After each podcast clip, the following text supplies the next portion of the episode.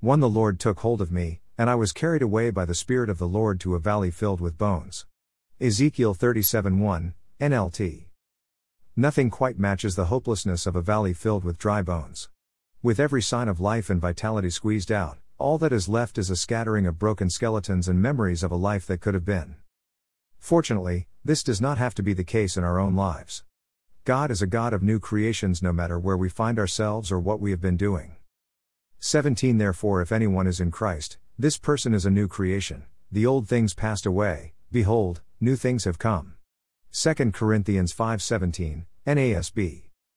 Ezekiel was given a vision of dry bones to be delivered to the exiles in Babylon from the fallen and faithless nation of ancient Israel.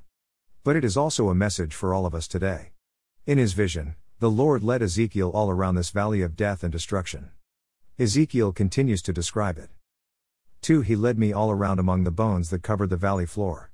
They were scattered everywhere across the ground and were completely dried out.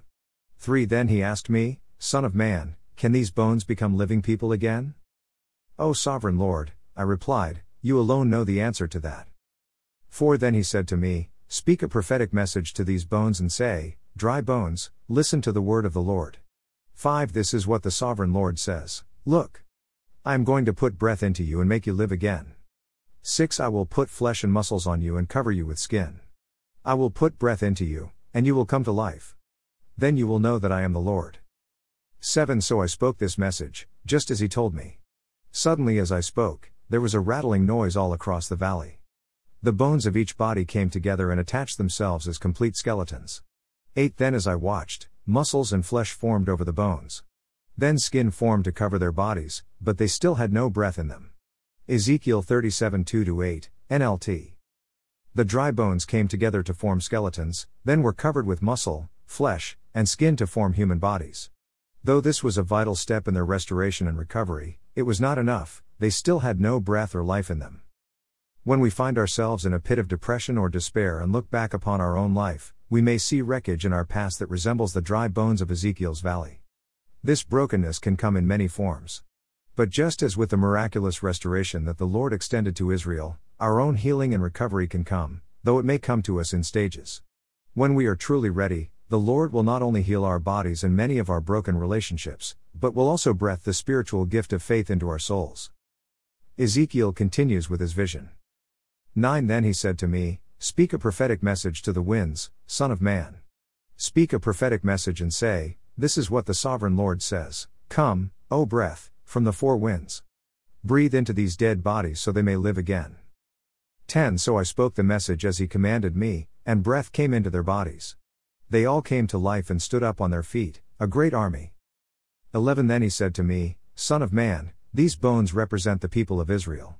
They are saying, We have become old, dry bones, all hope is gone. Our nation is finished. 12 Therefore, prophesy to them and say, This is what the sovereign Lord says, O my people, I will open your graves of exile and cause you to rise again. Then I will bring you back to the land of Israel. 13 When this happens, O my people, you will know that I am the Lord. 14 I will put my spirit in you, and you will live again and return home to your own land.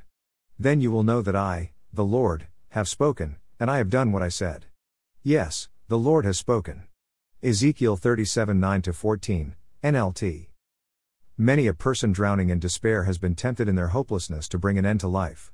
But the Lord is there, offering light in the darkness and relief from the overwhelming emotional pain of a valley filled with the dry bones of defeat. With God, there is hope, even when we find ourselves in such a place of darkness. We pray that all those facing that hour will turn to Him and receive complete freedom from their burdens, with healing, rejuvenation, and peace. With God, all things are possible, and through His strength we can prevail to enjoy a bright future and a hope in Christ. Israel is back in the land physically today, regathered after being scattered among the nations for thousands of years. Yet, many there do not yet have faith in God. Ezekiel's prophecy of the dry bones is only partially fulfilled. The Spirit will also be coming to the people there on God's timetable, we can count on it. Reflection Lord, we lift up everyone around us who is suffering from the pain of mental illness, hopelessness, depression, or despair. Lift the veil of hopelessness that is suffocating them and ignite a new light of Christ in their lives. Sweep away the fog of oppression and lift them out of the miry clay onto a new level of hope and faith. We ask for your merciful grace to be placed upon them. In Jesus' name we pray, Amen.